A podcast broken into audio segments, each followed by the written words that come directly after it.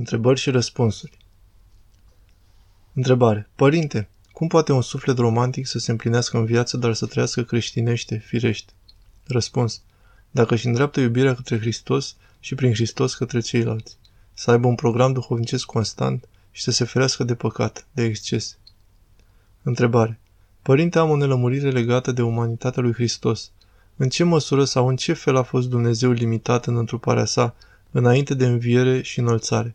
Adică a fost a toate cunoscător? Răspuns.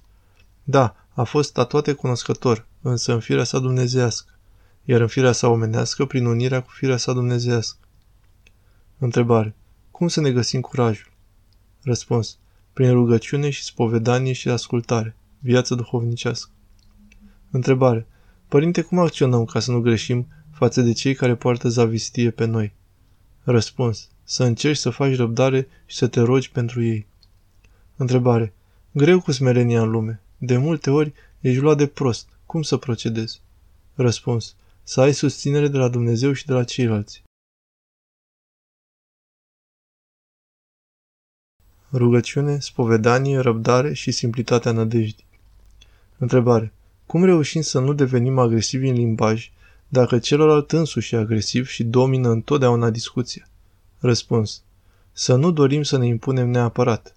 Pentru asta e nevoie de multă măsură duhovnicească. Întrebare. Cum ieși din șocul pierderii părinților, sănătoși, la scurt timp unul după altul, când ești într-o țară neortodoxă, când toată duhovnicia se rezumă la telefon și la cărțile citite? Am încercat prin munca totală și foarte multă, la o corporație de healthcare, dar nu merge. Când ajung acasă nu mai pot dărui aproape nimic familiei. Am început să caut în online răspunsuri. Greu. Răspuns. Prin rugăciune, muncă și mai ales prin conștiința veșniciei omului. Muncă faci, însă trebuie să te și rogi, să te gândești că omul este veșnic, nu a dispărut. Întrebare. Cum trebuie să fie viața duhovnicească a unui mirean în diaspora? Răspuns. Aproape de comunitatea ortodoxă. Ortodoxia este terapeutică, să fii constantă și să treci peste micile ispite inerente, să nu te scandalizezi. Întrebare. Părinte, simt că mă stresează foarte tare anumite persoane. Cum să fac să nu mă mai afecteze? Răspuns. Să spui că pentru păcatele tale este aceasta, fără să judeci și fără să te deznădăjduiești. Întrebare. Pentru căsătorie, ce rugăciune sau acatist îmi recomandați? Răspuns. O rugăciune spoveditoare către Hristos și către Maica Domnului. Și mai ales să fim atenți la comportamentul nostru, să nu absolutizăm lucrurile și să avem răbdare. Întrebare. Citind din viețile sfinților, după ce aflau despre Isus, ajungeau să-L iubească imediat. Mie, de ce mi-e atât de mult timp? Răspuns. Nu este exact așa. Sfinții s-au luptat mult. Vezi, de exemplu, Sfântul Nifon, Sfântul Siluan, Sfântul Simeon, noul teolog, care după o primă chemare a Domnului s-au depărtat de acesta. Întrebare. Care este perioada de vârstă cea mai bună pentru a intra în monahism? Răspuns. Tinerețea. Însă când te cheamă Domnul, bine este. Dacă are cineva râvnă, să nu piardă vreme. Întrebare. Este adevărat că nu este bine să ne plângem de cele ce se întâmplă în lume sau de starea evenimentelor în general, deoarece ele sunt îngăduite de Dumnezeu și asta ar însemna că noi cârtim împotriva lui Dumnezeu? Răspuns. Da, așa este. O privire critică însă este necesară, mai ales atunci când există pericolul ca interlocutorul să fie atras de anumite aspecte ale societății, artă, tehnologie, etc. Atunci trebuie mărturisit, însă nici atunci nu lungim lamentația și ne recunoaștem vina ca societate în fața lui Dumnezeu. Întrebare. Cum pot să-mi dau seama ce talent am? Care sunt darurile Duhului Sfânt în mine? Răspuns. Vezi cum te validează Dumnezeu în fața celorlalți. Ce apreciază comunitatea la tine? Întrebare. Dacă ne rugăm pentru vindecarea unei boli, dar după multă vreme de rugăciune Dumnezeu nu dăruiește vindecare, iar boala devine mai grea, renunțăm să ne rugăm pentru vindecare și încercăm să trăim așa? Răspuns. Nu neapărat. Însă, oricum să acceptăm voia lui Dumnezeu și să nu ne impunem voia noastră lui. Întrebare. Putem să revenim pe cale după atâtea căderi? Pe ce trebuie să ne axăm mai mult?